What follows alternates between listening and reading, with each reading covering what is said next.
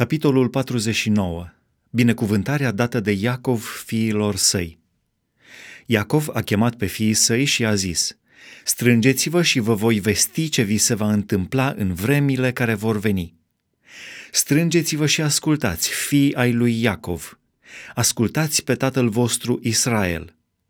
Ruben, tu, întâiul meu născut, puterea mea și pârga tăriei mele, întâiul în vrednicie și întâiul în putere, năvalnic ca apele, tu nu vei mai avea întâietatea, căci te-ai suit în patul tatălui tău, mi-ai spurcat patul suindu-te în el. Simeon și Levi sunt frați, săbile lor sunt niște unelte de sâlnicie.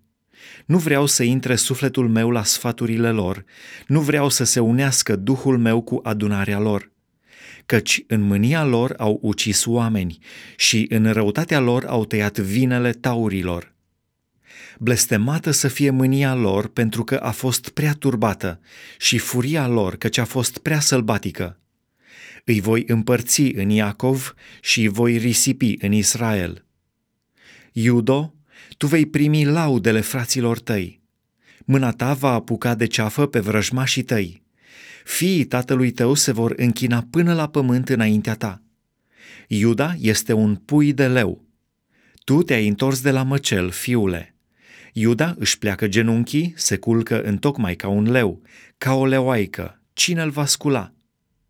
Toiagul de domnie nu se va depărta din Iuda, nici toiagul de cârmuire dintre picioarele lui, până va veni Shilo, și de el vor asculta popoarele. El își leagă măgarul de viță și de cel mai bun butuc de viță mânzul măgăriței lui.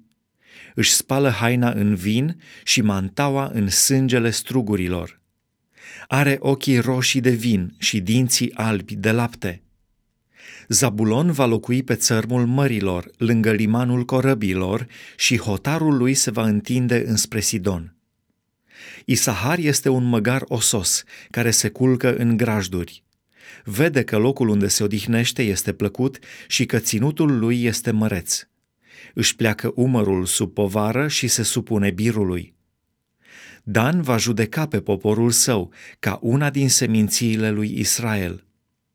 Dan va fi un șarpe pe drum, o năpârcă pe cărare, mușcând călcâiele calului, făcând să cadă călărețul pe spate. În ajutorul tău nădăjduiesc, Doamne! Peste Gad vor da iureș cete înarmate, dar și el va da iureș peste ele și le va urmări. Așer dă o hrană minunată, el va da bucate alese împăraților. Neftali este o cerboaică slobodă, rostește cuvinte frumoase. Iosif este vlăstarul unui pom roditor, vlăstarul unui pom roditor sădit lângă un izvor. Ramurile lui se înalță deasupra zidului. Arcașii l-au ațățat, au aruncat săgeți și l-au urmărit cu ura lor. Dar arcul lui a rămas tare și mâinile lui au fost întărite de mâinile puternicului lui Iacov și a ajuns astfel păstorul, stânca lui Israel. Aceasta este lucrarea Dumnezeului Tatălui tău care te va ajuta – aceasta este lucrarea celui atotputernic, care te va binecuvânta cu binecuvântările cerurilor de sus, cu binecuvântările apelor de jos, cu binecuvântările țâțelor și ale pântecelui mamei.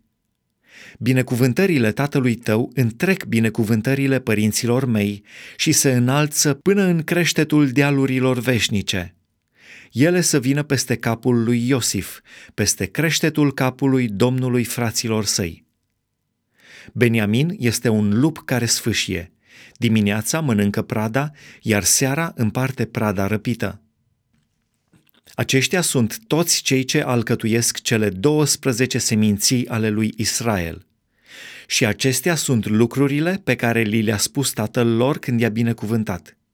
I-a binecuvântat pe fiecare cu o binecuvântare deosebită. Moartea lui Iacov – Apoi le-a dat porunca următoare. Eu am să fiu adăugat la poporul meu, deci să mă îngropați împreună cu părinții mei în peștera care este în ogorul hetitului Efron, în peștera din ogorul Macpela, care este față în față cu Mamre în țara Canaan. Acesta este ogorul pe care l-a cumpărat Avraam de la hetitul Efron, ca moșie de înmormântare. Acolo au îngropat pe Avraam și pe Sara, nevasta lui. Acolo au îngropat pe Isaac și pe Rebecca, nevasta lui. Și acolo am îngropat eu pe Lea. Ogorul și peștera care se află acolo au fost cumpărate de la fiii lui Het. Când a isprăvit Iacov de dat porunci fiilor săi, și-a tras picioarele în pat, și-a dat duhul și a fost adăugat la poporul său.